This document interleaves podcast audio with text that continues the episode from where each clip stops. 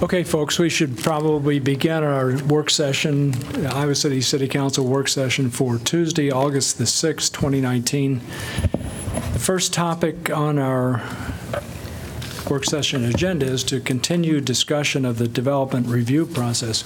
But before we do that, I want to, again, welcome Mazir Saray back from Sudan. Thank you. It's great to see you, Maz. Thanks. And I'm glad you returned safely and all that. Yeah. I'm glad I'm here. Yeah, I bet. Okay, how are we going to proceed, Jeff? Well, I thought I'd just give a quick overview of the staff memo and then hopefully allow you all to have a discussion, and staff is here to help answer questions and guide you through that. You do have a memo in your August 1st information packet under the work session heading. This follows the joint work session that the City Council had with the Planning and Zoning Commission on July 24th. That was facilitated by Tony Perez of Opticos Design. I thought that was a great discussion that the Council and the Planning and Zoning Commission had, and we want to just take this opportunity while that's fresh in your minds to dive a little bit deeper into the specifics of our development process here in Iowa City, and start to learn from you what changes you may want to make to the process or clarifications you may want to make to the process. So the memo that you have in the packet starts by giving a very brief summary of the land development process. There's a figure there that takes you from comprehensive planning all the way to final permits and inspections. I would encourage you to look at the attachment to the memo if you haven't had a chance to already, but that will give you a much more detailed rundown of what takes place in each of those steps. And I think that's just a handy reference for you to bookmark on your computer or to keep as you see different projects come and go at different stages. You can always refer back to that to know exactly what you're looking at when you're reviewing that and what staff is looking at when we have administrative reviews. In the memo, we gave a very brief overview, kind of the takeaways that we had as staff from that July 24th work session. I'll let those speak for themselves, and you all can share your insights and thoughts on how that meeting went if you wish. But really the crux of the issue today is really getting at where we might have some misaligned expectations on the development process. And we're talking about expectations. We have to realize that there's multiple stakeholders in the process. There's staff, there's developers, there's planning and zoning, there's council, and there's the general public as well. And our observation as staff is that in the last couple of years, some of those expectations for what is required at various stages and what applications are going to be judged on are, again, misaligned at times. So we end the memo with three questions that we'd like you to focus on tonight. And of course, if you think that you need to spend some time talking about other related issues, we'd encourage you to do that. But the first question would be, given what is required by code now for applications, and that's contained in the memo, and we're going to primarily focus on rezonings because I think that's where probably 90% of the issues are. If you look at what we are requiring for those applications, are there certain instances where you want more information? And can we clarify that up front with the developers, with the public, with, again, the Planning and Zoning Commission and staff?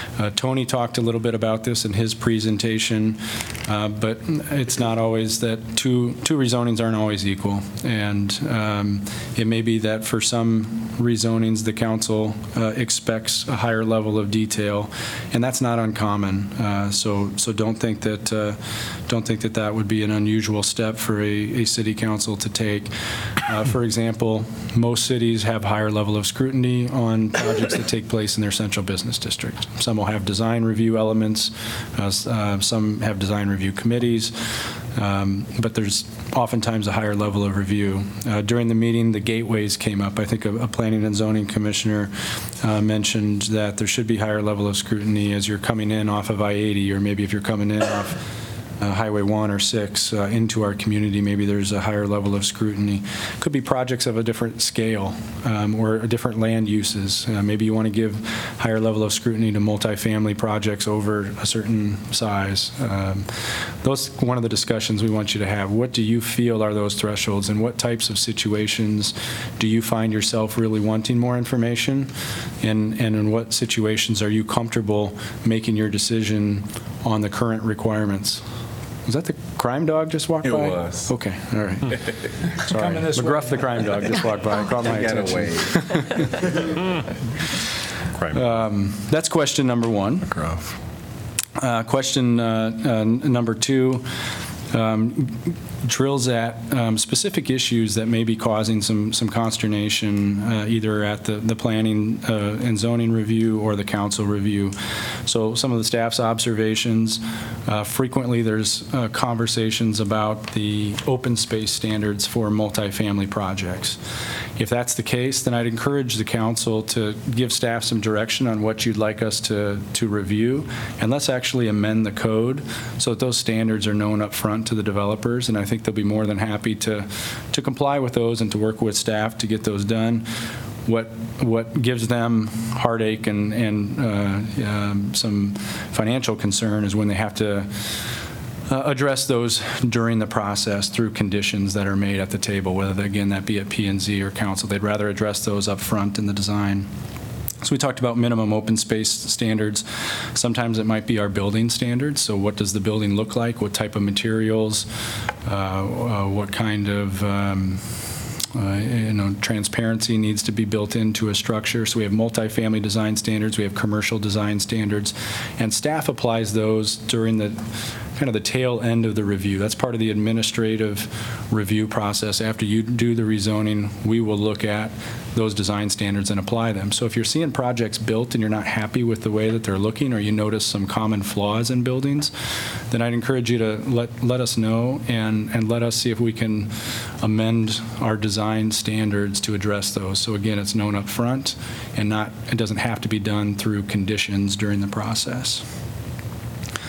And then a question we've asked of you at the end, and it may be premature to put this on the table tonight, depending on how long this conversation goes. But what are some of your priorities for staff, and where do some of these text amendments or zoning code changes on application materials fit in with some of your other priorities? And we mentioned a few on here. We still have an affordable housing review, which frankly may or may not be in conflict with some of the review as we get into talking about things like design standards. We also have what I think will be stemming from your adoption of a climate resolution tonight. We need to examine our code and look at how we could enhance our code to meet the climate challenges ahead of us. So again, just helping us prioritize and letting us know what your top priorities are for the planning staff would be very helpful. So with that, I think I'll turn it back over to you, Mayor, and we have NDS staff here, and I'm happy to chime in if you need any clarifications or questions answered.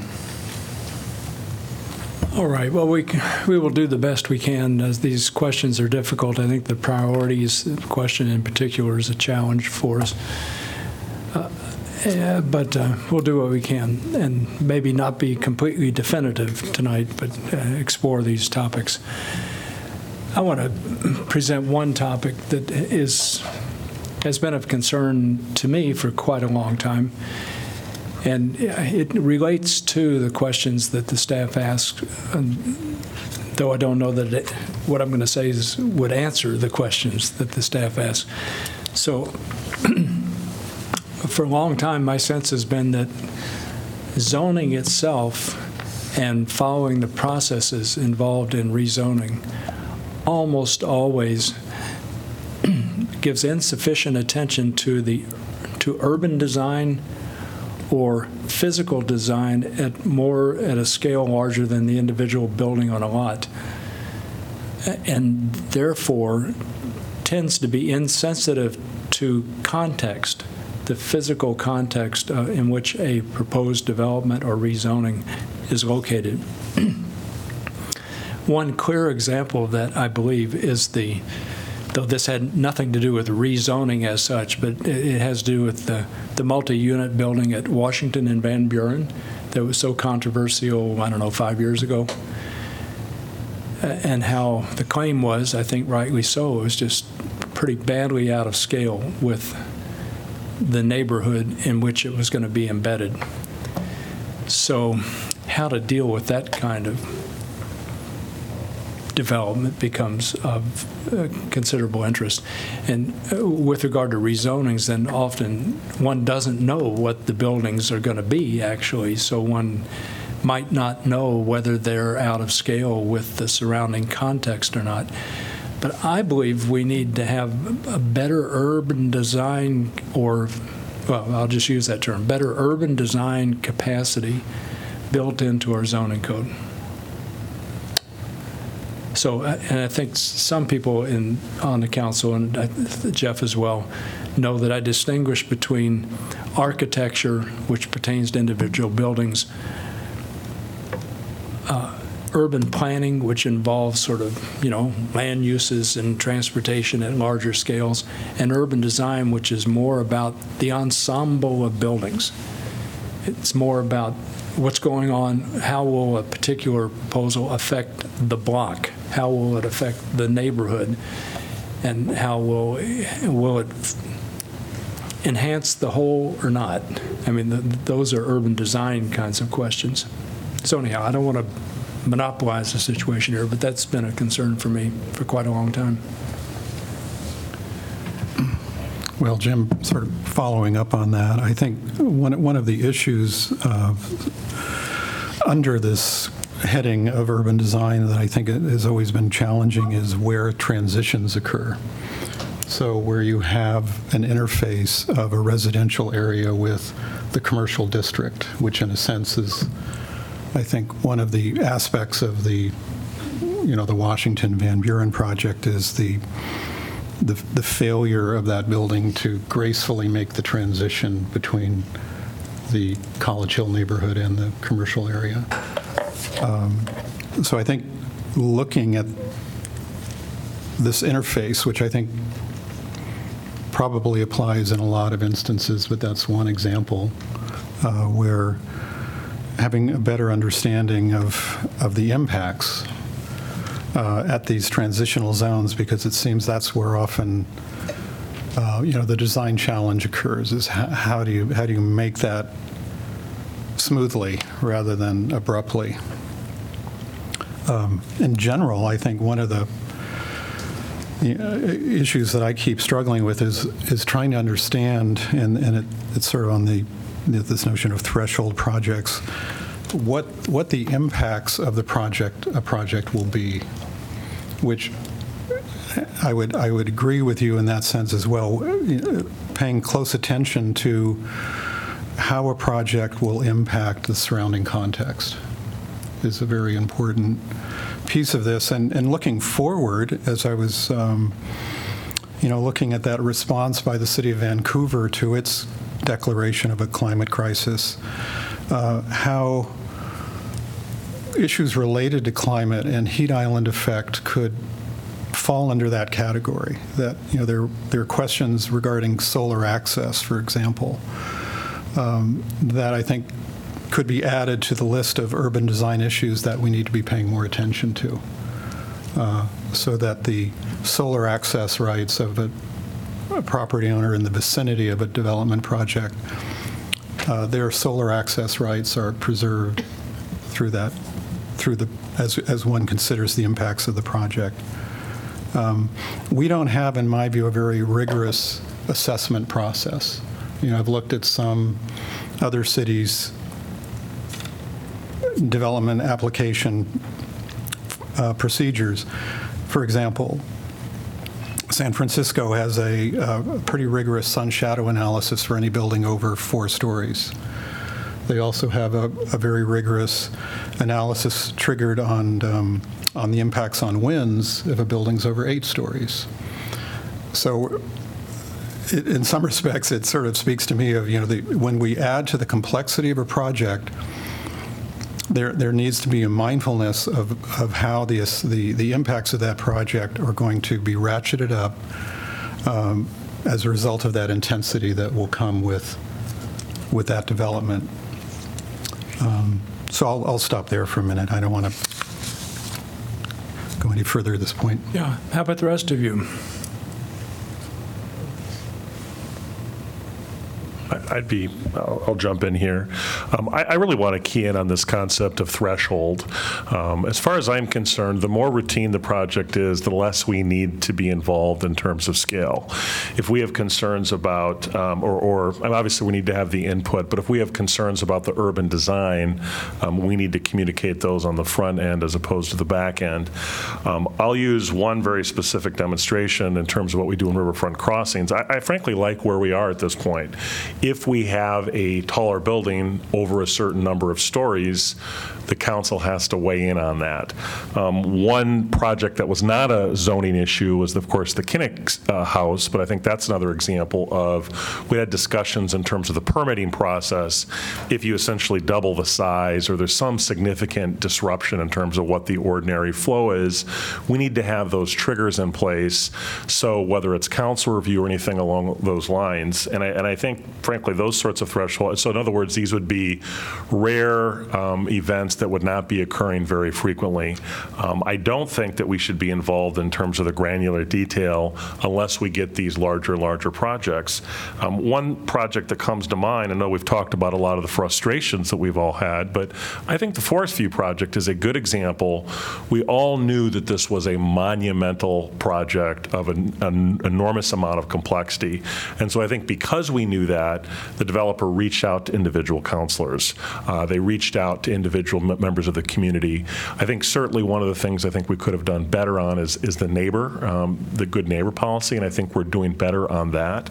But I think that process I think is actually working pretty well. So to the extent that we need to have feedback to staff, I would encourage us to think about this threshold in terms of, you know, if there's a height issue that needs to trigger a review process, I think that might be helpful.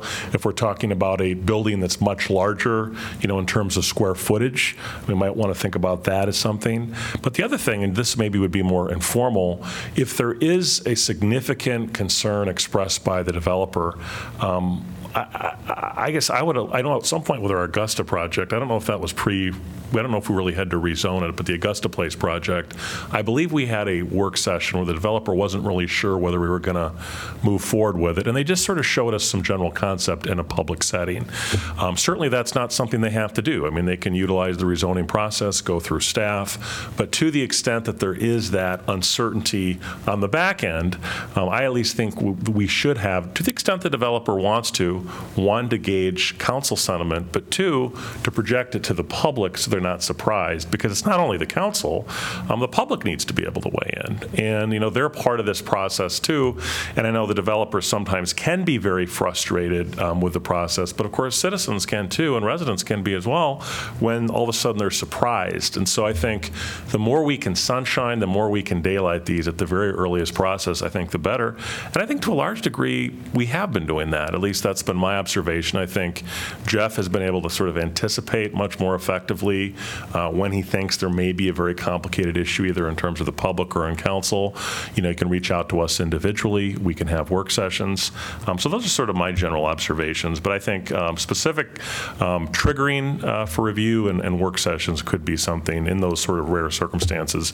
But otherwise, I think the extent that we want to have more design review, you know, again, I like where we're going with Riverfront Crossings and form-based code.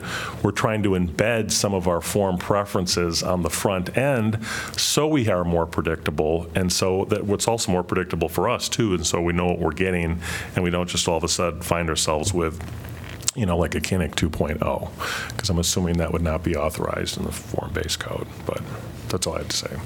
You know, Rockley, with what you've said, I'll just kind of follow up with that. I do think we need to look at threshold projects, because I think if we can define what those thresholds are, and I don't think we can do it tonight, but I think if we can define what those thresholds are, then hopefully that gets us to the point then in also looking at the existing code, what kind of text amendments we need there so that we can get away from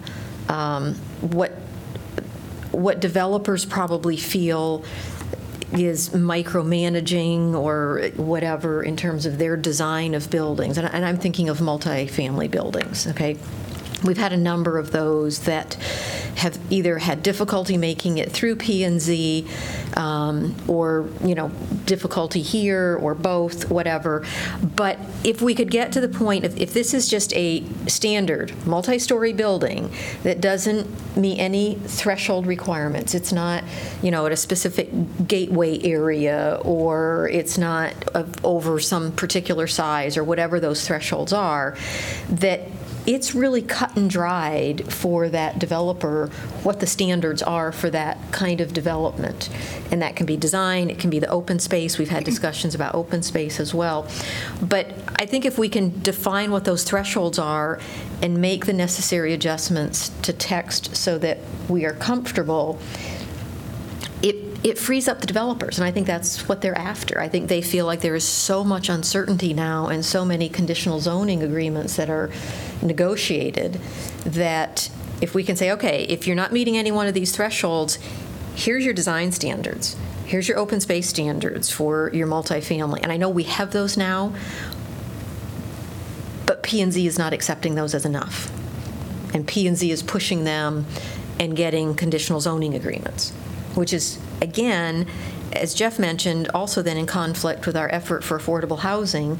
I mean, one of them that was done on the west side near Highway 218, that added $300,000 or $400,000 to the construction of that building because of conditional zoning agreements.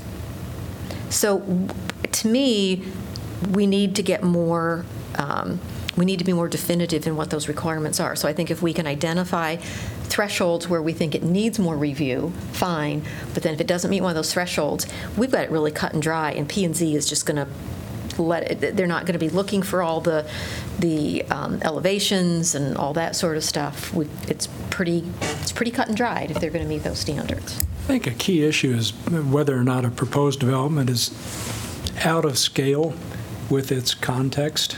And that's where threshold maybe is. Yeah, yeah. So the analysis we went through with regard to the Lusk Avenue house, the one we did 6 months ago or thereabouts, presents a good model, it seems to me, because it's all about comparing the mass, scale, I don't know, height, et cetera, square footage of that building relative to other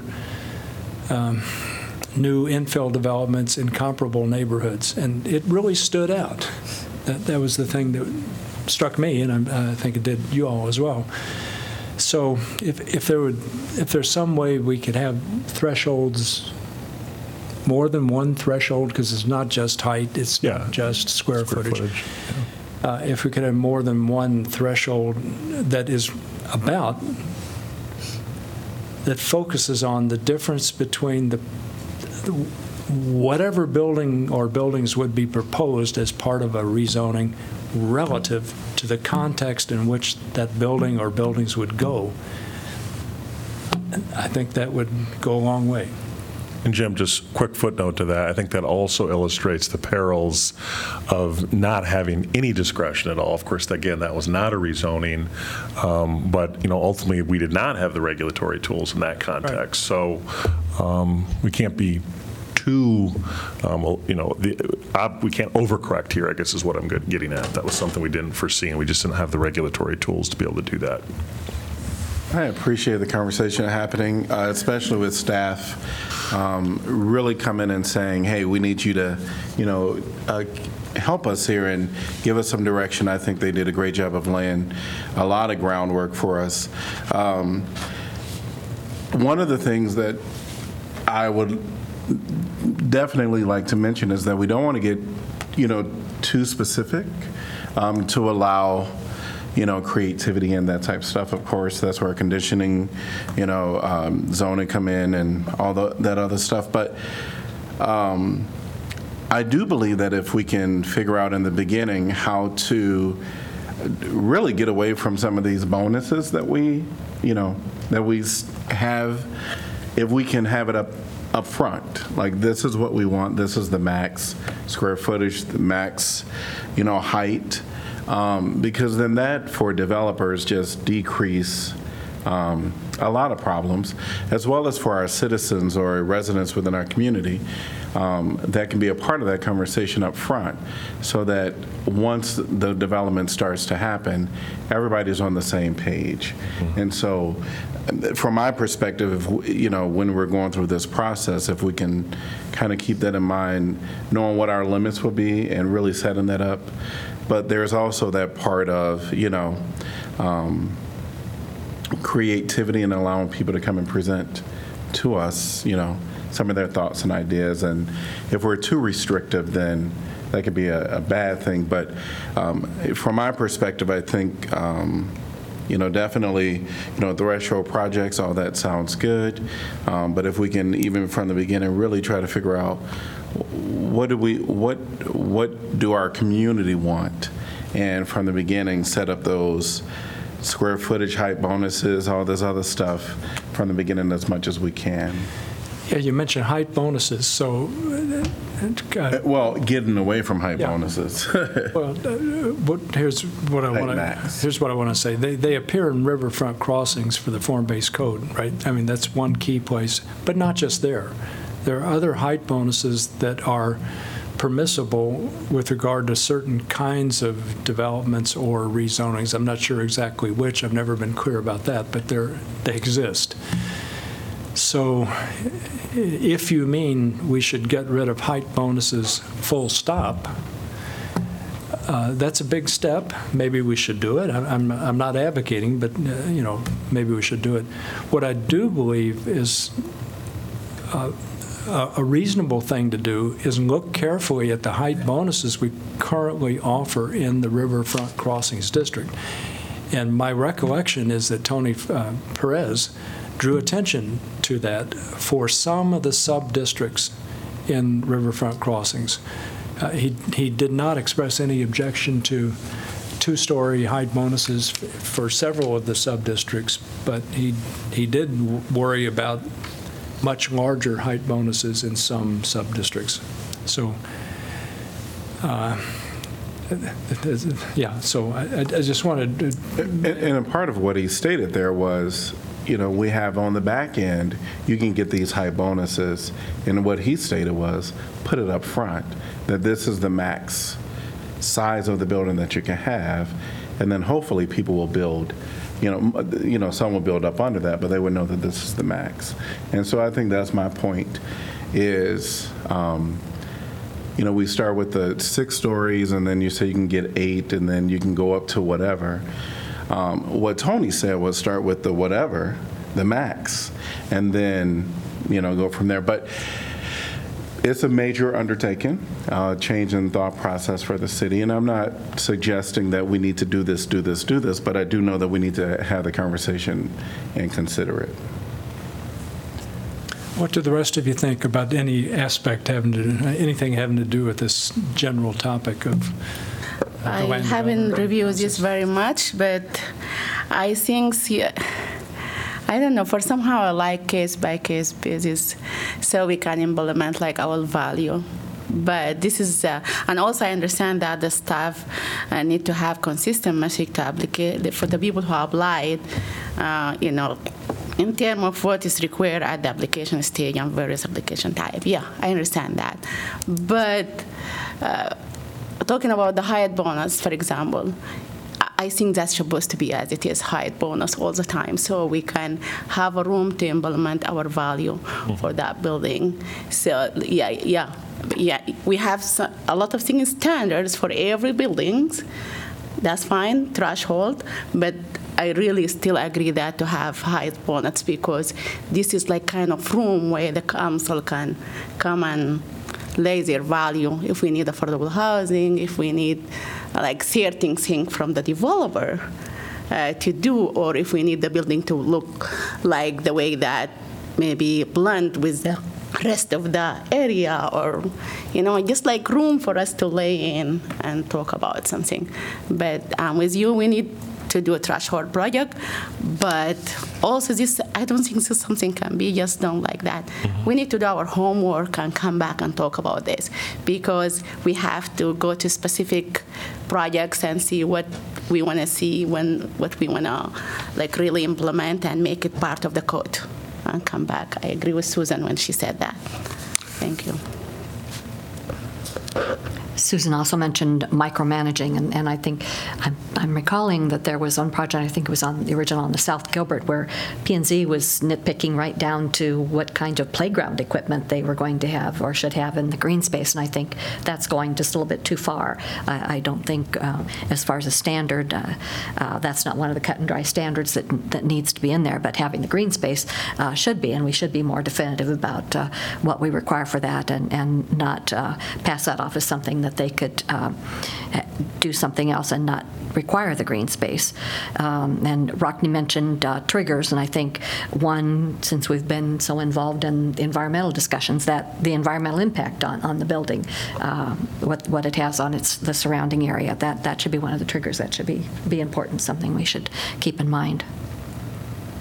I'm wondering, in terms of a takeaway, Jim, is that if we do have an agreement that there should be these sort of thresholds, sort of quantitative thresholds, that then the marching orders of staff would be, come back with their own expertise and maybe propose some thresholds to us that we could maybe have further discussion on. And they may just say, hey, certain parts of town, it's not going to make sense at all.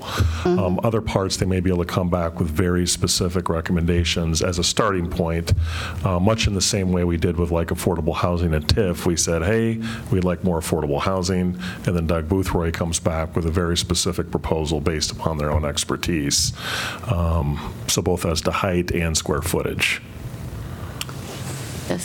That sounds like a pretty reasonable idea to me, and I'd be curious to know how Jeff responds from a staff point of view. But I'm thinking of a few other things. I hope I can keep track of what I have in mind here. One is, in the Riverfront Crossings District or any other area that has a form-based code, I think we got to get to a position where the form-based code should determine the basics of the architectural design for any proposed building, and we shouldn't be nitpicking that. So I'm hopeful we'll get to that point. Another thing I think about is a small building, and here I'm thinking about, out Muscatine Avenue near First Avenue, where we were considering a rezoning for one specific building, and the commission wanted to look at renderings, I think, for that building. I think that such an instance like that does not rise to the level of requiring rigorous aesthetic or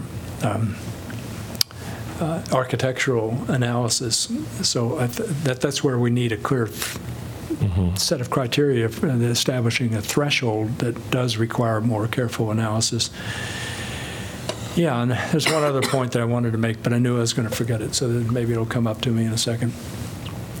A couple of things I would add would be, and maybe I'm jumping a little bit into question two here, but on the questions of related to open space requirements, it really became clear to me in looking at how the open space was provided for the Forest View project, that the outcomes with respect to the usable, the usability of that open space that was provided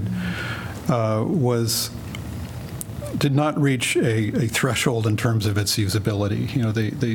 They tended to be areas that were, the only way I can try to describe it would be what was left after the building and the parking lot requirements had been established, and then you had this small piece of land of a shape and location where, as someone who designed public outdoor usable spaces, really didn't have much to build on because of its location and configuration. So it seems to me that some better criteria need to be developed maybe it's more on the policies and procedures as to how one evaluates how that usable open space is developed so that it's more integral to the project rather than what's left after the parking and building requirements have been determined. Yeah, I personally agree, and that's part of what I mean by urban design. Yeah, it's kind of a, so there's that, and in terms of site development, in a similar way, I felt Forest View revealed to me looking forward in terms of questions, particularly as it relates to stormwater runoff and heat island effect, that we needed to revisit our parking lot requirements so that the those lots have essentially better canopy cover, both for stormwater detention and reducing the heat island effect that's generated by these large paved areas. And I think, you know, in my short looking online, there are lots of best practices that I found in terms of cities that have minimum lot coverage when the trees are at maturity, for example, roughly in the 50% range. So I think there are ways that will address that issue, and I would argue make for a better project. You know, I'd like to think these things are not onerous, but in terms of the use of the building, that, you know, when you're vehicles are parked in that lot, they're, you know, they're going to be protected from these weather extremes through the day whenever they're parked there. So I think there are opportunities to address and improve on the minimum open space and development standards as we move forward. One other issue that may be a good idea is, right now, is my understanding, good neighbor is not required. Is that correct? Correct. Right. Have we thought about making that mandatory? And secondly, related to that, I know a lot of times residents will come in and say, I wasn't notified. Sometimes that means they were just weren't paying attention, and staff did everything they could to sort of notify people. But sometimes that's a function of what the sort of the mandatory notification zone is. Correct me if I'm wrong, there's a certain square footage. So I think we also might want to think about expanding that in terms of notification, because I always sort of view, to some degree, when we have a group out in the audience, not always, but to some degree, if they're all mad at us and they're all saying that they were surprised, I think we have to look at ourselves and say, hey, was there, it's sort of done, it's a failure in some respects.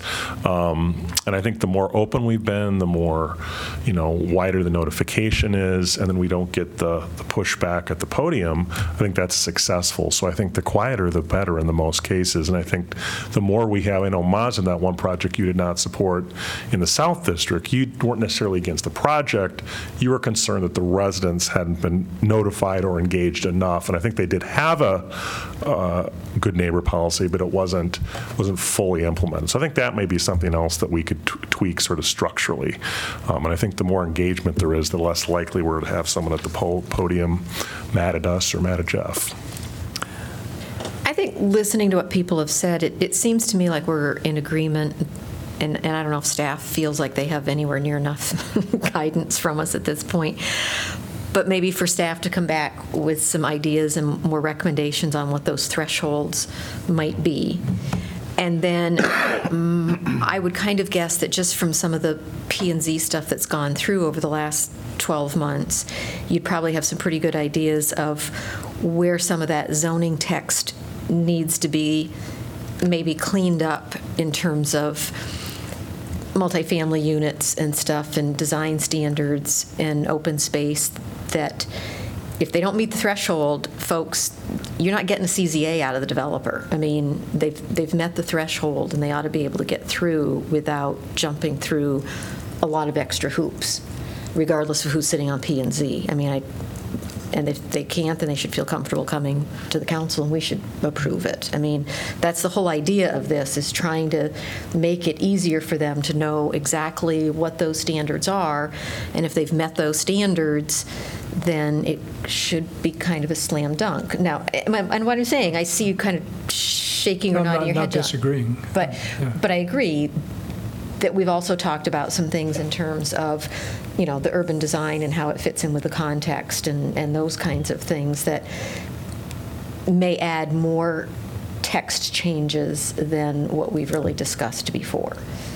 So I don't. I was sort of shaking my head, but not in disagreement with you. I think it would be good to have, for developers to have greater assurance that projects can move ahead and if they meet the criteria and that kind of thing.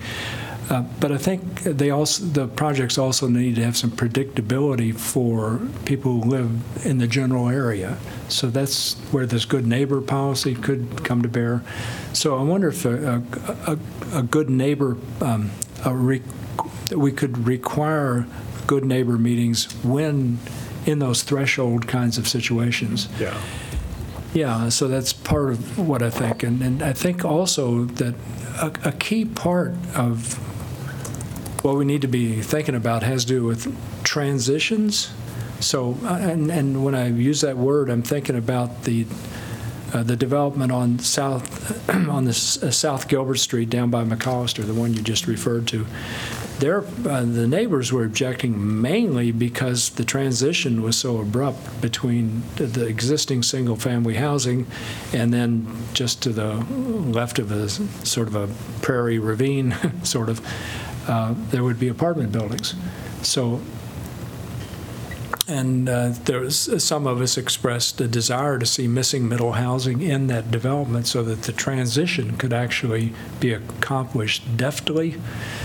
So if we could not just identify threshold conditions, but also ways to enhance the transition between proposed projects and the existing context, I think that would be helpful. Yeah, I just quickly try to build on that because I think part of what I think we're trying to address is what the expectation of existing residents will be with a project. And I think particularly with the plan development overlay process, you know, and particularly PDOs which are influenced by natural areas which can constrict the development area, that once the project begins considering and applying building types that would not normally be allowed in the underlying zone, say if you have a RS5 or an RS8, and it becomes a PDO, you know, we've seen projects in various locations in the city where even with the underlying zone being RS8, that buildings are proposed that are 3 stories and 200 feet long kind of expressions of building size, which I think, you know, to anyone living out there is shocking because, you know, if they you know, we get responses from people, residents who are familiar with zoning. They know what RS5, they know what RS8 is. And so I think they do have a reasonable expectation that the development that would occur around them would be consistent with that zoning. And so, and I don't mean to suggest that it's not possible to design with those buildings, larger buildings than would be allowed under the underlying zoning. But I think it does raise questions about expectations and how, as to use Jim's term, we deftly respond to the design challenge. That's a legal term, incidentally, deftly. I thought so. So, Jeff, I wonder if you or anybody in NDS staff, Ann or Danielle or Tracy, you know, would like to ask us questions based on what you've heard us saying up here? Would it be helpful to have that kind of dialogue?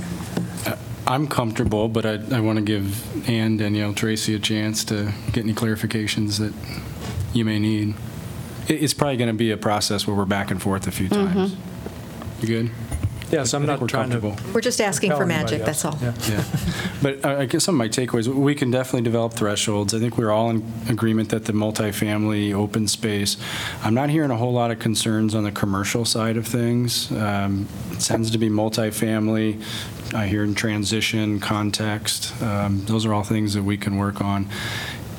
If there are commercial issues or issues you've identified with commercial rezonings or buildings, let us know, because that's a whole nother separate. Only at edges. I mean, I can imagine a situation where a commercial zone abuts a residential Correct. Zone and you got a transitional edge problem. Correct. Yeah. Okay. I think I'll just add one comment. I think the transitions sometimes are difficult, and like John, because of expectations. But also, I think sometimes those expectations aren't reasonable, and that's where I think we have a challenge as a city and as we develop code. I mean, when I look at that one, that's the one closest, we've looked at two on South Gilbert, but the one closest to McAllister, where they were going to have single-family homes, and they were going to have townhouses, and then further to the north, I think there was going to be apartment buildings, if I'm right.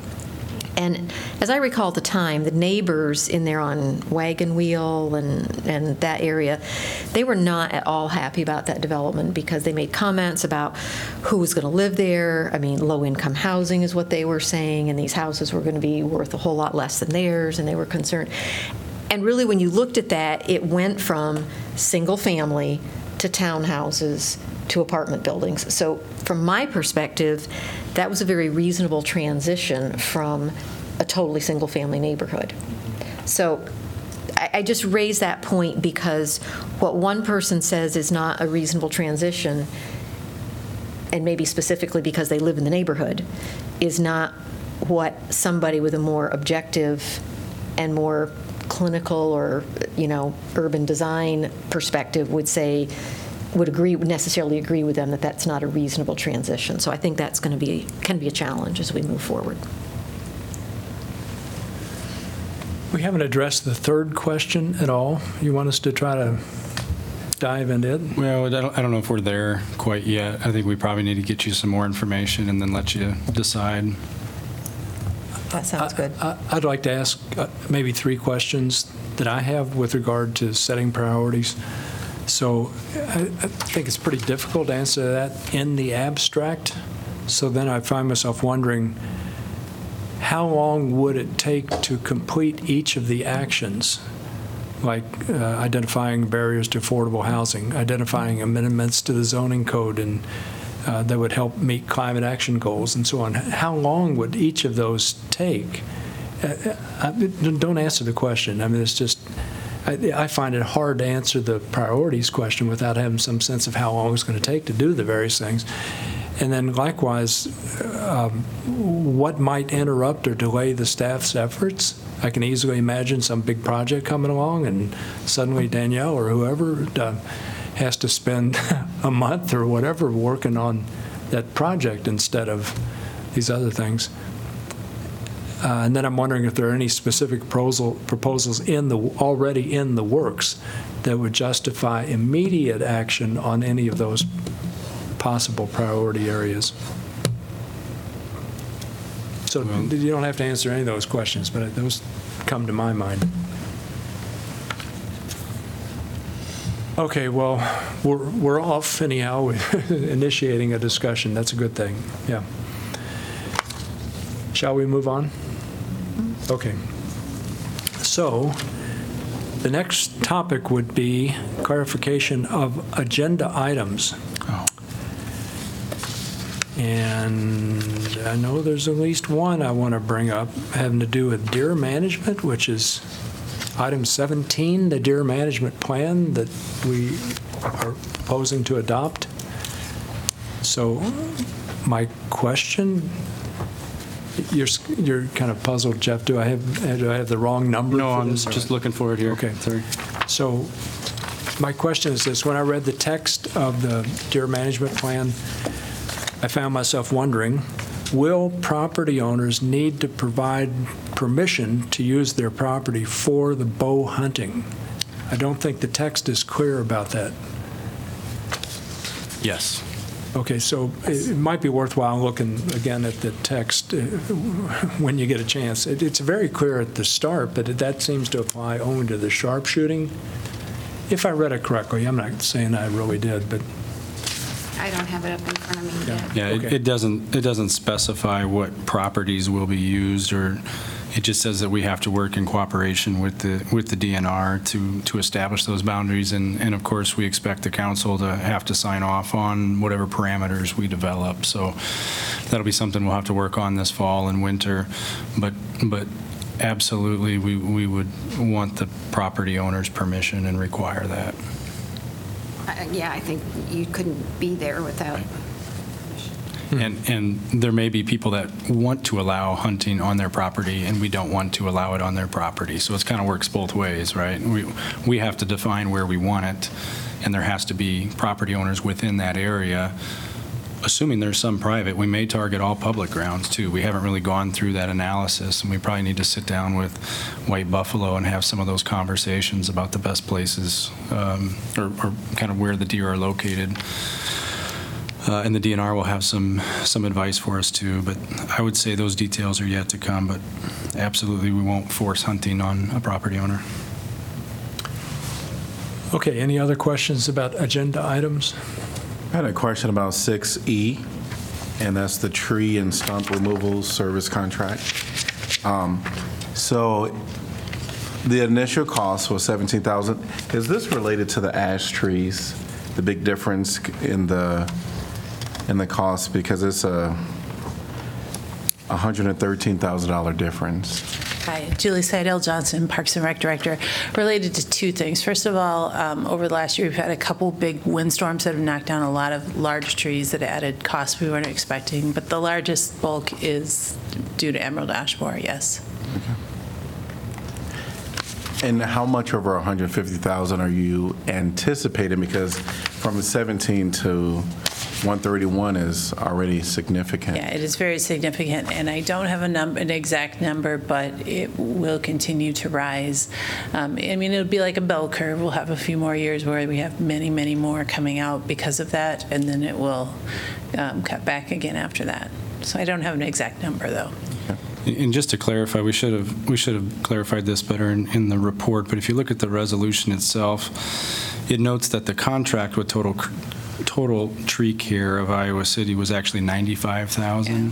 So oftentimes what we'll do is it'll be a multi-year contract. We may only do 25 in a given year, but we'll do a larger contract with these companies through an RFP process. So the jump's not actually from 17 to 150. It's actually the award was from 95, which falls under my authority to spend.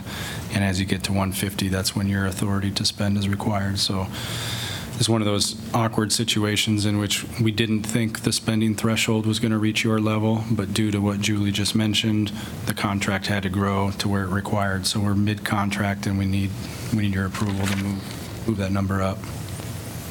Thank you. Any other agenda items? I wanted to ask about on the correspondence 8G, the updates on Black Hawk Mini Park. There was shade structures that were illustrated, and I'm not sure if anyone else on council was aware of that, but I wasn't aware of it. I was just wanted to better understand the story behind that. So it started with the Washington Streetscape project in order to help continue to drive people downtown during that disruptive process or different disruptive project. We contracted with the downtown district on placemaking activities downtown, and I'm not recalling exactly what they used those funds for the first year. And then as we got into the PEDMall project, we decided to continue it because we found that it was successful. Matter of fact, I think the first year they did more events. They had a rock climbing wall, they did paddle boarding, they did things of that nature to get people downtown. Last year, they transitioned to the Prairie House. Remember the Prairie House structure that was built downtown? And they might have also done a few smaller events. This year is what Betsy's memo is detailing is what their efforts are looking at this year. And this year they wanted to focus more on the seating, which is the picnic tables that you see down there now that are painted the bright colors. They've introduced some planter boxes and are maintaining those planter boxes to try to create a sense a different sense of place down there. And then the shade structure is one more component to that. Obviously, that's one thing that area is lacking at times is shade. And instead of doing a traditional umbrella, they wanted to do something a little bit more artistic. So I think they worked with the local architecture firm and developed. So does that replace? I remember there was a structure proposed for the Blackhawk? This is a temporary installation, so it could come back, but it's not meant to be a permanent installation, much like the Prairie House or those picnic tables. So there, what is the status of that shade structure? That we did not. That was an alternate on the bid, and we did not accept that. So there are no plans to bring that back. It's not in the CIP right now. The correct me if I'm wrong, Scott, but the foundations are installed. So if we want to go back in and do it, the foundations are there to put that shade structure on, but we do not have the funding in the budget to do that. Okay. That's like John, I was confused on that too, because I thought that the footings were already in place, and then to see these more leaf-like sort of umbrella rather than the box structure like the Prairie House, I was confused by that. These won't require footings. These aren't of a size and scale to require any disruption underground. Again, they're working off of $25,000 budget, so that's where we get the picnic tables. I think it's a good experiment. I'm pleased with the direction. I just was confused. Just confused, how it related to the what I understood to be the direction there. Okay, any other agenda items? Let's see, I had a couple questions. First was on item 14 for the bikes, e-bikes, e-scooters, and e-skateboards ordinance amendments. I guess, how does this ordinance relate to the University of Iowa campus moratorium on e-scooters, as well as what provisions exist in the code for these vendors, such as like Lime or Uber? Do you want Gary Nagelgam, Transportation Services. And to your first question, this will legally enable e-scooters to operate within the city of Iowa City. It's the university's moratorium, I guess, doesn't necessarily have a bearing on whether we are able to legally enable them, but this will legally enable them to operate on the city public right-of-way. Mm-hmm. And could you repeat your second part of your question? I guess what provisions it has for like regulating vendors. I guess I'm thinking the practice where like sometimes they'll just come in the middle of the night and like dump a bunch of scooters on the ground and just leave. This specific ordinance doesn't address that. It's more about the operation of the vehicles and whether they're legally enabled and on our roadways. So this doesn't address that specifically. But to your point, we are in the final stages of negotiating a contract with an e-bike vendor for the city of Iowa City, and which we hope to have out on the streets this fall. So we're probably within days of having a contract signed, and that will be e-bikes, which have been enabled by this ordinance and a previous ordinance that came before you a few months back. We've expanded the ordinance in the version you see in front of you to include all classes of e-bikes. There's 3 manufacturer classes, and we want to make sure they're all included. All right, thank you. I could clarify real quick on the campus. What the university does with on their campus is their decision. So this has no bearing on the walkways through the Pentacrest or other areas on campus. They govern those. And then the second one was for item 18 on the transit study consultant agreement. Does the agreement set specific dates for the beginning and conclusion of the study, or is that still TBD? We will negotiate a start date as soon as we have a signed contract with the vendor, with the consultant team. We expect that the project will kick off within the next few weeks, and then it will begin in earnest. The actual study will begin upon the start of the university session and the school district session. So it's going to take the better part of the next year to complete. But we're looking forward to getting started and getting those dates down, but those are probably the closest general estimates I can give you right now. All right, awesome. Thank you. Mm-hmm. Any other agenda items?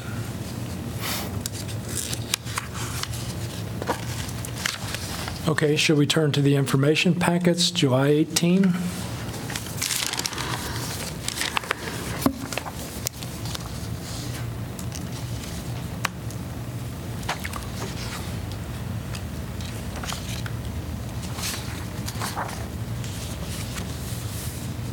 And as you're looking, I note that we have 5 items that the staff would ideally like to get council decisions about, and they are all on the August 1st information packet. All right,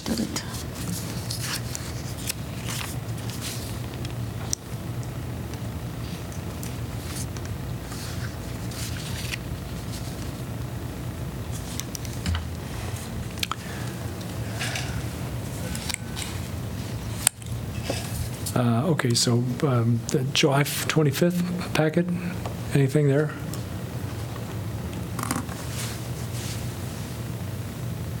I had a comment on one of these. Oh, I think on the July 25th packet. So the letter that came in from the residents who live next to the area that Midiam just got a special exception for. And there's a letter from Sue in the packet. We had miscalculated on that reconsideration issue.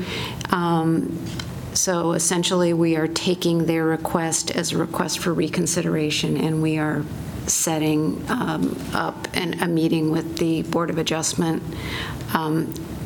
to see if they want to make a motion to reconsider. So I just wanted to let you know that. And it's completely out of our hands because it's the Board of Adjustment. It is, right? But I just wanted to clear that, clarify that. Yeah. Okie doke. Shall we turn to the August 1st packet? Okay, so why don't we just start with the first IP number 4. The memo from the city manager concerning Blackbird Investments and the Forest View Tenants Association's request for financial incentives regarding the new housing that will be built out there. I was trying to request that to defer this item to next time, if you can. Could you just explain why? I just think we need to do more investigation and talk to more people about this. And some people, they have a lot of questions, and we need to collect some information before we can. And some people, they want to come and present here about this, and maybe they can do it during public comment. And after that, maybe we can have a decision about this. Is that a motion?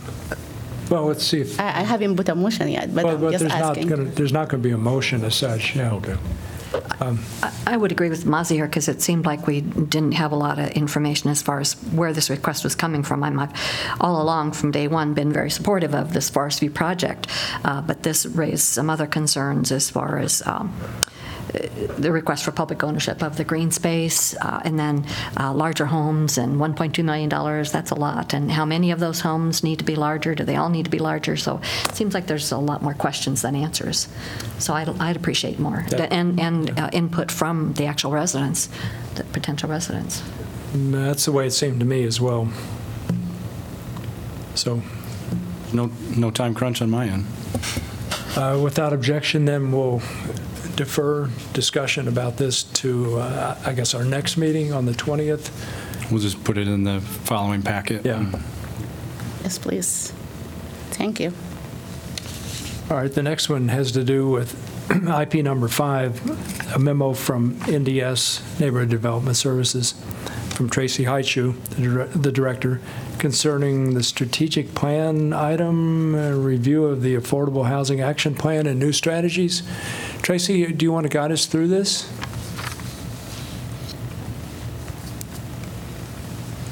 Hi, Tracy Heisch with Neighborhood Development Services. So there was a memo on your July 29th, well, dated July 29th. The memo was to update you on our affordable housing action steps, those 15 action steps for affordable housing, where we were at with those. So the memo starts off just giving an update on those steps. Basically, we're done with 13 out of the 15. We're working on the last 2. One was the tax exemption committee that goes to HCDC for review. I think you've seen the recommendation. HCDC is going to comment. It'll come back to you probably late August, early September. And then the other item is reviewing code changes to encourage affordable housing or to make the cost lower. After the memo, there's discussion about, with these action steps, a certain time has to go by so we can evaluate. One of them is like the form-based code. We won't approve a form-based code until 2020. Others were to enable certain things to happen, like through TIF, to build affordable housing. Those will take could take multiple years for us to find out what's an effective, viable tool and what produces the most affordable housing for the targeted groups that you want to see. So just remember that this is a long-range plan. You're not going to see always immediate results just because affordable housing, I mean, by the time you assemble the parcels, find your financing, apply for programs, build it, lease it, just takes some time. In the memo, I also talked about the importance of the private sector, that we subsidize less than 10% of the private market. So supply issues are important. So 90% of our rental market is unsubsidized. So working with the private sector to increase supply will assist with our affordable housing goals. Then the rest of the memo talks about a recommended programming change.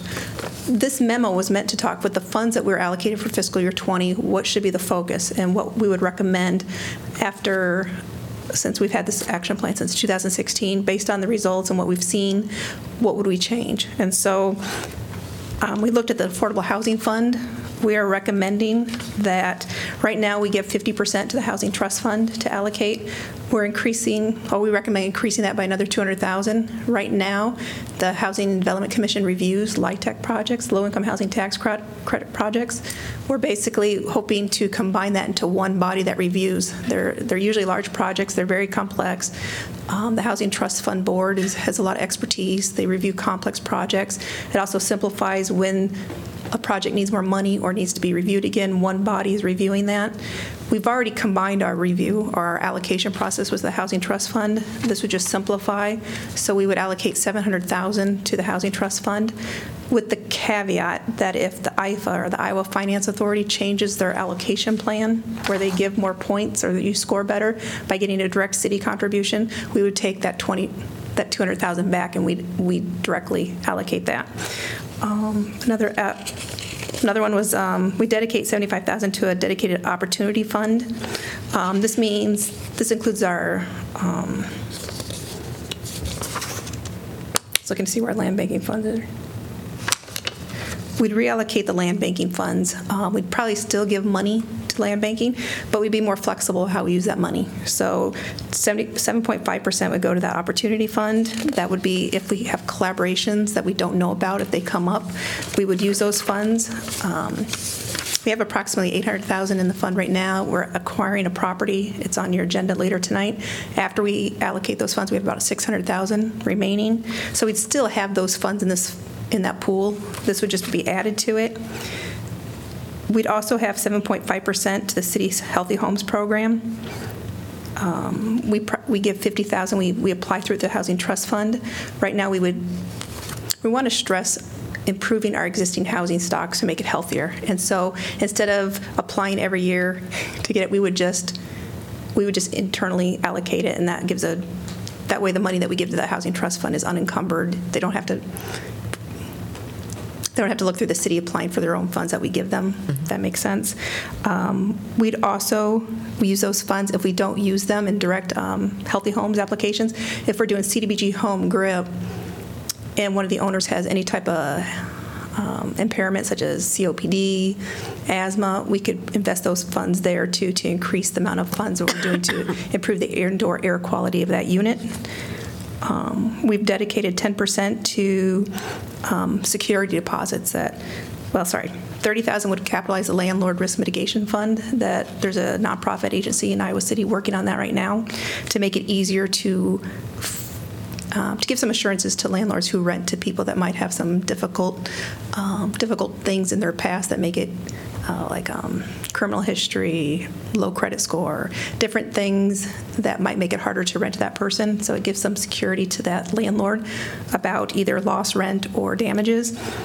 And then $70,000 dedicated to a security deposit. For years, we've heard how difficult it is to get into housing. This would provide a security deposit. We'd take an RFP out to the local nonprofits. They would apply. We'd provide funds to them to run programs. There's a couple nonprofits that I know already have this program. We'd see if we could expand that use in Iowa City to get people into housing. Another large change, well, not a large change. None of these are huge changes. It's what we're doing now. We're just focusing on existing housing stock and making that housing stock healthier, basically. Also, we'll look at our CDBG and home, how we're spending those funds. What we want to do is to encourage applicants that are either getting a grant or low-interest loan, how they could rent to people lower than that fair market rent. Because, to be honest, there's parts of town where the fair market rent is higher than market rate. And so we want to subsidize housing and that they keep a lower rent. So we're increasing the availability of affordable housing to people at lower ends of the income spectrum. One is just administrative change regarding our equity that's required in our rehab program for emergencies. So if you run out of heat in the winter, your water heater breaks, right now we look at the equity to make sure that our loan's covered. And if you don't have it, we can't help you. So we would waive the equity requirement. We'd still put a mortgage on the property and recover what we could in case of default. But that way we can assist people when they're having crisis and have healthier housing. We're also putting a focus on, unless subsidizing new construction is expensive, subsidizing new construction targeting people below 30% of median income is very high. So unless we have other community resources such as a LIHTC, you know, low income housing tax credit, or state funds, we're going to concentrate on rehab and acquisition. So moving away from new construction unless we have another source of funding helping us from the state, from the federal government. That's one of the changes. And then I believe the last change is, right now the Housing Trust Fund, we allocate money to them annually. What we would do is, they have to go through the aid agency process, which is a competitive process. They're never quite sure what they're going to get funded each year. With that funds, we'd take a 5%. We would just, out of the funds that we're allocating them, it would just be 5% for administration, and we would just enter an agreement so they would know each year that they're going to get an administrative fee and they're coming out of that aid agency money or that pot of funds. So those were the major changes, and I'm here for any questions. The only question I have is, you had talked about a change moving decision-making authority away from HCDC to the Housing Trust Fund for like a level of review. Could you elaborate a little bit more on that? That's only for LIHTC applications. Okay. The only thing that we would be changing, HCDC would still be reviewing all the CDBG and home projects. Okay. It's just before that portion that we give to the Housing Trust Fund, or right now we keep 20% of the Affordable Housing Fund and we dedicate it to a LIHTC project. It only can be used for a LIHTC project. So we would just send that directly to the Housing Trust Fund, and then their board would make those recommendations and they would allocate money out. Because, to be honest, we're funding the same project. So when the Housing Trust Fund funds a LIHTC project, we're also typically funding it with CDBG and home funds too. So just simplifying the process and having it under one body.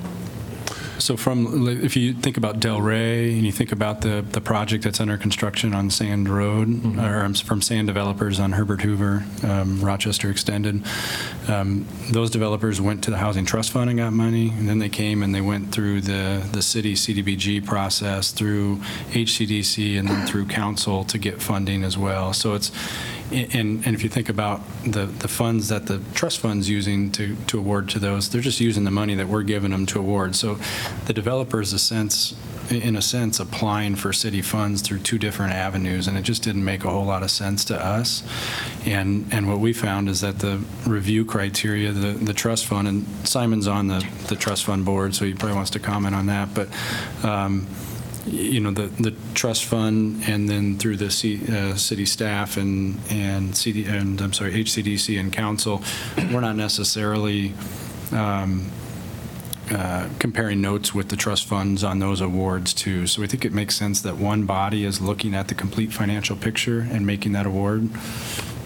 We recommend that be the trust fund because they do the lion's share of that work regionally. But if it's not them, I think we need to figure out a better process than what we have right now. Has HCDC weighed in on this? No, the memo came out on Thursday and came directly to council. And currently, through the state IFA process for how they score projects, you get points for a housing trust fund allocating dollars, but you don't for the city. So, for instance, we had a project that wasn't approved initially that would have been had those dollars gone through the trust fund and not come directly from the city. So it makes it more likely that those projects will move forward. You mean that 20% that we've been allocated to the LIHTC project, now we give it to the House Trust Fund, which is going to be equal to 200, right? It's the same amount of money, whether we provide it or... instead of we process it, we give it to them, and they give it to them, and they don't apply to us. Yes. Correct. But when they come here and ask for that money, we as a council, we ask them for something to do. Like, we implement our value at that time. You know, each time they came and asked for that, we request something else. But I'm not sure if the Housing Trust Fund, they're going to do the same thing, because they have, like, set of requirement, and it will be applied to everyone. The LIHTC projects generally meet the requirements by the state. No, we haven't put additional, with the city dollars, requirements on those. We try and make sure that they maximize the points to make sure that they get approved for funding through the state, and those point scoring systems are very defined by IFA. So when you see the 30% AMI, 60, all those numbers, those are to maximize the likelihood that the project gets approved from IFA. We had a project that didn't get built because the dollars came from the city and not from the trust fund. And so they didn't get points for it. But I remember one of them, where the project was here, and we even give them more money and we ask them to do more things. Am I right? Or we considered it with the Herbert Hoover. It was a recommendation from HCDC that we put additional money into that sand project to further lower the rents. And another example of us going above and beyond the LIHTC money would be the Delray sewer enhancement that we gave them. If you remember, they had some infrastructure costs that weren't anticipated with a sewer relocation, and we gave them an additional $150. So there's still an opportunity with the opportunity fund that Tracy described to supplement those LIHTC projects or any other projects that come up. We wanted to give council that flexibility, but again, we think those dollars are better placed at the trust fund level. That makes sense to me. I mean, particularly with Simon's explanation that if they're getting more points, if those dollars are coming through the Housing Trust Fund than if they're city dollars, then there's a better chance of getting the LIHTC project approved by the state. And as Tracy said, there's language in here that if there was a reason to pull that money back and allocate it directly through the city for more points, we can always do that. And I can't find it at the moment, but my sense was from what I read in here that we've also got people on the Housing Trust Fund board that have been there a while and are really into this and have maybe more experience. And Simon's nodding his head in terms of these can be some very complex projects in terms of the financing that we're getting through the state and the way the developer is doing their financing. And so to have a group of people that really understand that complexity and do it just through one process makes a lot of sense to me. So I would agree with the recommendation. Does the $200,000, because I know that the $500,000 that we give the trust fund kind of is matched somewhere else, does that also get matched as well? The $200,000, well, when you look at a LIHTC, yes, it brings in a lot of funds. So the $200,000 is the same amount of money. It's just now over who recommends funding. LIHTC applications are so competitive. Developers are going to do whatever they can to maximize their score. So if we wanted to, like Sam did come back to us and asked, you know, HCDC asked for if we provided extra money, would you do this or this? Council didn't approve that. So it's still the same LIHTC project that you approved before. We could use those opportunity funds if we want to do something above and beyond, and then that would come back to HCDC and council. Okay. I do want to make a comment about the plan, the strategic plan in general. I'm excited. I think there's a lot of good opportunity that we see here that's being suggested. You know, the private sector that you talked about, I think it was at 10% now. I think subsidizing, trying to figure out a way, especially since we have so much, we're seeing vacancy throughout our community. Now would be the very opportune time to try to figure out how to engage that private sector and to create a more affordable housing. And so I really do believe that this is an opportunity that we should be focusing on. And, you know, you talk about the $70,000 security deposits. In the world of disabilities, that is a huge concern for a lot of people, and I think just in general for individuals that have limited, you know, living paycheck to paycheck, to come down with even if your security deposit is $400 and your first month rent, $800 can be very hard, especially if you're on fixed income from Social Security or something like that. And you know, the $30,000 for landlord risk mitigation, I mean, there are so many people that I know, you know, they're traveling from community to community because, you know, something happened and they can't get rental, you know, a rental agreement. So there are some great things happening here that I do feel will increase, one, our housing stock through the private sector, as well as just opportunities for more individuals within our community that could use affordable housing. And this is making pathways for those that have had traditionally a hard time. One question I do have, and I'm sorry to keep going, is overall just the, do we have better data on, for example, how many affordable housing units do we really need? I didn't see any of that in your, in what you presented. No, we had an affordable housing market analysis that Mullen and Lonergan did back in 2007. We updated in 2015. That does talk about gaps in affordable housing, what we need in the community. So we do have that data. I didn't put it in here, but this plan addresses, it's meant to address those gaps. Do we even have it down to how many apartments we need? For example, there's a, there is a need for 4-bedroom apartments, mm-hmm. or, you know, affordable housing rental units. No, I know what you're saying. No, the study basically reported units, whether that's met in single family, detached, multifamily, townhomes. It doesn't go to that specificity. Oh, specifics. Yeah. But it does talk about units. Now, we are talking about, whenever we go through city steps input, there's always that concern that we need 4-bedroom multifamily. And right now our code doesn't allow new construction of 4-bedroom multifamily units. So we're going to look at that when we look at the zoning code changes, because we know larger families need that, and it's more expensive to live in a single family detached. So you're going to pay a lot more in rent than you would in an apartment unit with four bedrooms. So we will be looking at that with the zoning code changes. Awesome. And the private sector opportunity. Yep. I still have a question for the going back to the LIHTC and 200. Is this, there is in the language something saying that the 200 have to be used only for LIHTC by yes. Fund trust fund? Yeah, it can only be used for LIHTCs. And if they don't use projects. It, huh? If they don't use it for, if there is no project for LIHTC on then that it sits year. There. It's still there. They have yes to keep using it for yeah. that. It can only be used for LIHTC. So that happened to us the first year because you don't always get a LIHTC project. They're that competitive. Mm-hmm. We don't always. We were lucky last year. We got 2. Yes. I've been here for almost 20 years, and that's the only time I remember that happening. There's years that we won't get any application. We will apply and nothing. So if it doesn't happen, then that money goes to the next year. So that's what happened with Delray. They got 2 years worth of our LIHTC. But can we build down money if we have something else to do with it, if there is no LIHTC project? It would go back to you. Okay. Yeah. Yeah. So every year the council, it requires a resolution to fund the trust fund. We'll bring a resolution to you.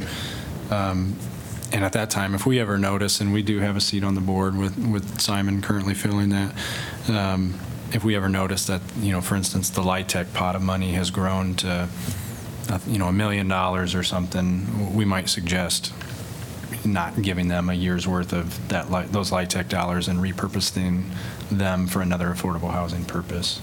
But. So I'd like to draw attention to the last 2 sentences of the concluding paragraph in your memo. And express my support for the objective. So the 2 sentences I'm referring to read, this memo outlines a few changes that we feel will help focus the city's efforts on more cost-effective strategies that will benefit those on the lower end of the income spectrum. This will necessarily require a shift in focus away from new construction and toward the community's existing housing stock. I think it's a smart move to make.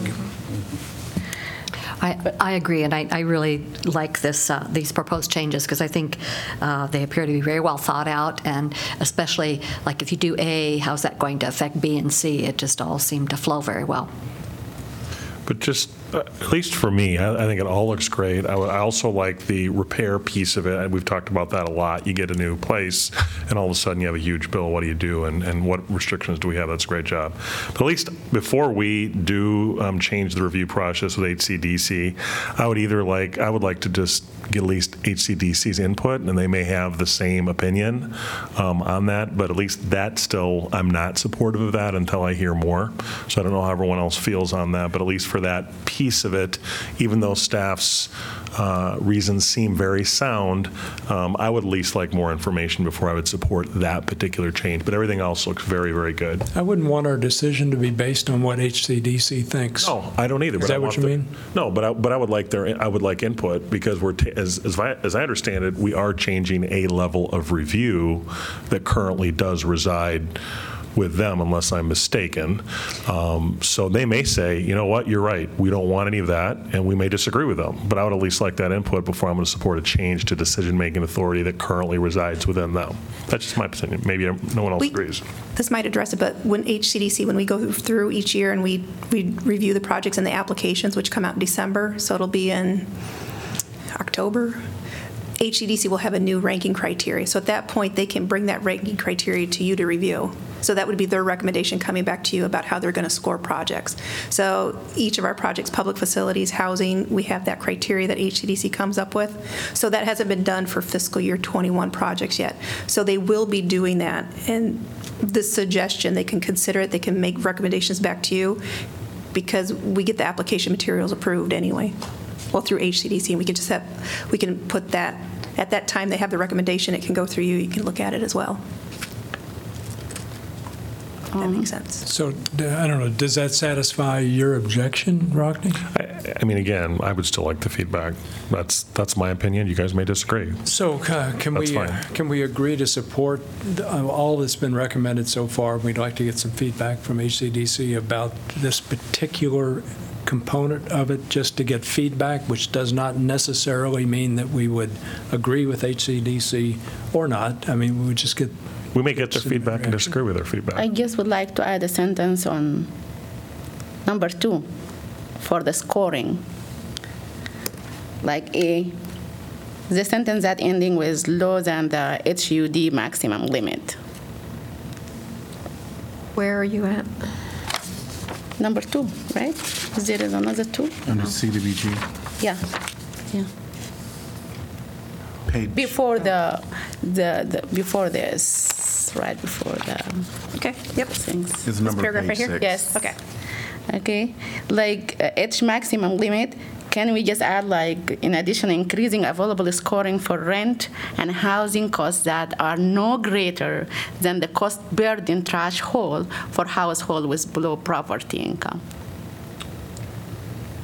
I don't know if can you repeat that? I don't understand. I don't understand either. You know, because I'm talking about the scoring here. Mm-hmm. You're at item 2, CDBG and home, paragraph A, is that where you are? Paragraph A. Mm-hmm. Okay, so which sentence are you looking at? After the first sentence.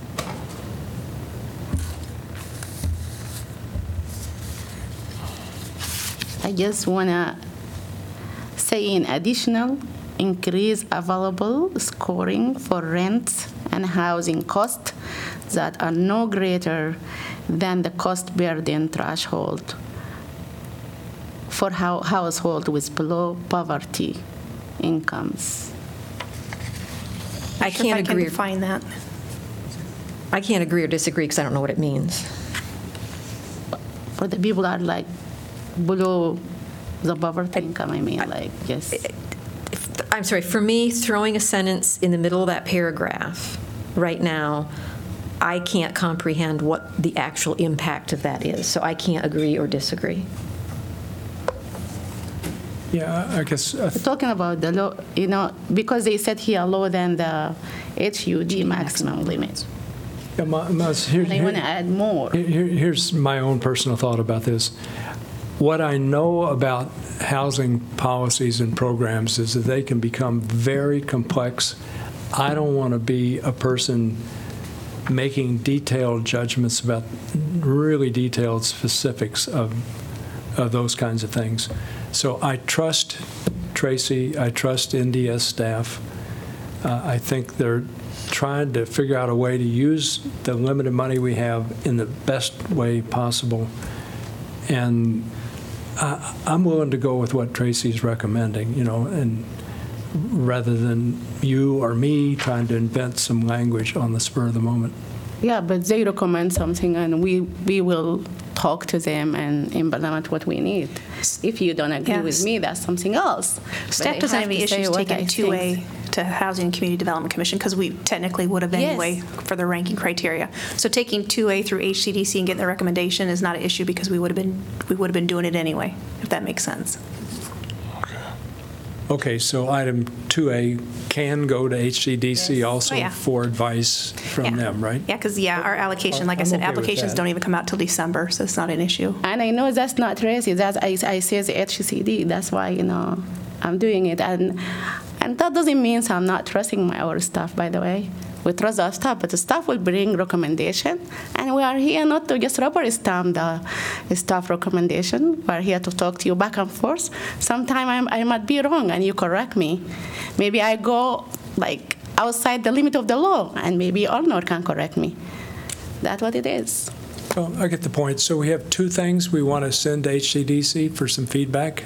Is that correct? No, I think it was 2A was what we needed HCDC feedback on. And the LIHTC. And the LIHTC issue. Yes, the LIHTC. The LIHTC, we'd have to, depends on, I can issue a check to the Housing Trust Fund for $500,000 now. Yeah, that's what we would do. So we'll do the $500,000, and then we'll wait for you to consider HCDC's recommendation. If you still decide to send the $200,000, we'll just cut a separate check for that at a later date. Okay, does that sound reasonable? That's fair. Yeah. Well, for the administrative fee, so you're okay with us removing them from the 8 agency process and doing that 5% administrative fee? Yes, I am. Yeah. Okay. Yeah. All right. That's all I had. Okay. Latasha, you're up, but we have 8 or at the most 12 minutes. Yeah. Let's give her a shot. Let's give it a shot, Latasha. Yeah. Sorry, we didn't get to you a little bit earlier, but it's great to see you. And this, coming here to speak to us as the senior center director and all that. So this is starting to feel real familiar. Having 5 minutes. That's okay. All right, so I have a memo about the kitchen that you all requested. It took a little bit of time to get all the pieces together because, as you all know, the kitchen has not been operating at the level it has been for multiple years. So as you see before you, there's some equipment that we are working to acquire to just go ahead and absorb and keep in our kitchen until we're able to make some changes. Are there any specific questions? Maybe I'll do that for time purposes. Or would you like me to just walk through the memo? Well, I think let's frame the question to them. We've got a quick fix solution, and we have a longer term vision because there's a lot of building needs at the center. So that's kind of the question that we're framing to you. Do you want a quick fix and let's try to get this up and running? Or do you want to wait for this pending building study that Latasha is getting ready to dive into so that we have a bigger picture of the needs of the building and we can prioritize the various projects? I just want to ask you about the quick fixing. If that's going to make the kitchen licensed, potentially. There's some public health things. There's some policy changes. So when we say quick fix, we mean that in quick, but not exactly quick. So we have a couple of permits. Relative terms. Yes. We have some changes. We would have to make sure that we have been certified that it can be used in a commercial. There's some pieces that we have to do. There's some changes. There's some equipment that hasn't been used. Our stove, I don't even know if it works. So some of those things have to be replaced. We just have to really kind of look into it. We have to make sure we don't have any pest issues, which happens in our building. So there's a couple of pieces there. When we say quick fix, there are some major things that we have to address, which would be the refrigeration and freezer. The stove needs to be completely replaced. The other thing that can be costly is the hooding, making sure that, we don't have any fires, and that hasn't been used in years. So we haven't even had a chance really to have someone really get in there because it would cost additional it was just costing more and more assessment fees to get this looked at. So we have some money in a year to be able to really dig into this to make sure that we're getting it right. But we could get some basic things done where people could potentially use it after we go through a process of making sure that it's safe and good for consumption. Latasha, do I understand correctly that the building assessment study would be completed by spring of next year? That's our hope, is that we have someone come in who will be able to look at the entire building, but specifically they would be able to look at the kitchen and to make sure that it can be used for public. Because for the last 35 years, it's only been used by an organization to prepare meals for outside. It's never been used. The senior center staff has actually never been the people who have been the folks running that kitchen. So it's new for us, so we have some work we'll have to do on our end to make that happen. Sure. I do think the 40 to 60,000 may not be accurate. I did a tour of that kitchen. I think it might be, from my perspective, wise, since we, have the potential of just getting a whole collaborative look at the center, to do that first and then make a decision from there. Yes, I think it would just be helpful, because there may be some things that we need to change, for instance, in the room next to it, that we might need to get some assessment about that before we do any major things in there. I just think I don't want us to be in a situation where we fix some things and then later we have to come back and we have to redo some things and then it costs us more money. That was my biggest concern. It's like we can do this and change some things up, but then what other repairs are we not? One thing I know about the senior center is when you open the wall, things are different. So it's an older building, so it can look like this on the front, but then as we get into it, it can have some more costs. Well, I'd really like to see the kitchen used, but yes, access to defer for several months. Yeah, I think the kitchen renovation will actually hit on a lot of your strategic goals once we get into where it is. We'd have a better idea of the cost too, then a bit better estimate, and then we can hopefully budget to help out with funding of that, or find sources to help with that. Great. Because it could be a lot more. Yeah. I guess it makes sense, but really these kitchens, people have been waiting for it since they are like remodeling the rec center. At that time, this come up so they can have kitchen there, and the city manager said no. They can use the kitchen of the senior center, and now this is like taking years without any action until the people start coming here and talk about it, and still we want to defer it. To me, it's really concerned that we were not doing this quick, even though I understand that everything that you said is logic, and we don't need to do the job twice. Yeah. But I hope this will be like resident next spring. Really, this is taking long. Well, I think once we get a better look at what we need to do, it will be able to come back with some different numbers. Regardless, it's going to take time. And we are not talking about like fixing things, just assessment what the building needs, right? Yes. And it's going to take all this long?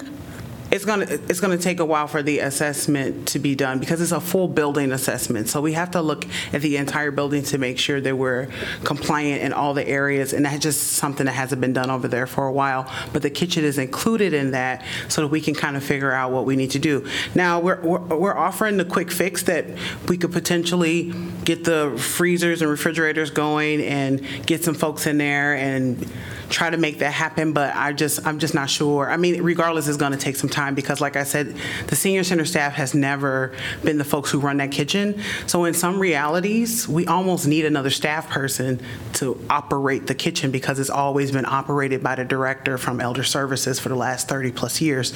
So our staff is not even currently equipped to run that kitchen in the way that it's being proposed to be used for community consumption. So that's some of the delay as well, is will we have to come back and request for another position or halftime position to specifically make sure that is being able to use to the level that we want it to be able to be used for revenue purposes, but also for the community to be able to use it appropriately and safely. Fair enough, yeah. Okay, so I think we're in general agreement here. For what it's worth, I would like to explore the basic option, realizing that if it turns impractical, we could defer, but that would be my choice. But it looks like the noses aren't lining up with my view, so. Which one? The basic. I do support the evaluation of the basic as opposed to deferring for the more long term. But that doesn't seem to have the support. Yeah, I think so, the amount of time involved in deferring to spring is not very much. Okay. So it just is something that it really does take. At the same time, we have this huge plaster project going on, and so we just have to. We'll get it done. It'll get done. But you know, when they start, they have to give it the priority. They start with the kitchen. And so to your point, I think that was a really good point of. I was concerned that all of a sudden you'd have all these outside users that would come in, and then you know, how would that affect the other senior center users? Mm-hmm. So it's a balance. Yeah, it is. I mean, the reason why I'm bringing up the plaster piece is because the plaster is right near the kitchen, and so we have to think about our consumers, and that's already going to be a major project. And if we have two major projects going, that means we're going to have to. What are we going to do with the folks who need to eat lunch every day? Yep. So we really have to be thinking about consumers of the space as well, about how we make that happen. Now, a study is not going to shut anything down. They're just going to come in and look. But if we start moving things around, we really have to. We can make it happen if that's what you all want us to do. But just letting you know that there are some other pieces that we have been waiting for some changes and some updates. Okay, I think you have a decision. Okay. All right. All right. Good deal. So it's 19 till. Let's. Adjourn the work session to after the formal meeting. And so we'll see you all at 7 o'clock. So here I have a suggestion, and mainly it's that we not consider items IP7 and IP8, that we defer consideration of them to our next meeting. Because it is a 11:15. I would agree. And I think we also have to figure out a listening post. That's the other thing I know of that was on in that package that we could mention. I suggest we not do that either tonight. So is there anything anybody thinks we really need to consider before we go home? No. Oh. I'm sorry, maybe I spoke too quickly. No, I didn't get what you said, I'm sorry. Yeah, I'm basically saying it's late, we're all tired, let's not do any more work sessions. Yes. Kelly wants to bring something up, Tony. That's legal language. But, you know, we're adjourned. Right, we have to work sessions adjourned. Yeah. Thank you.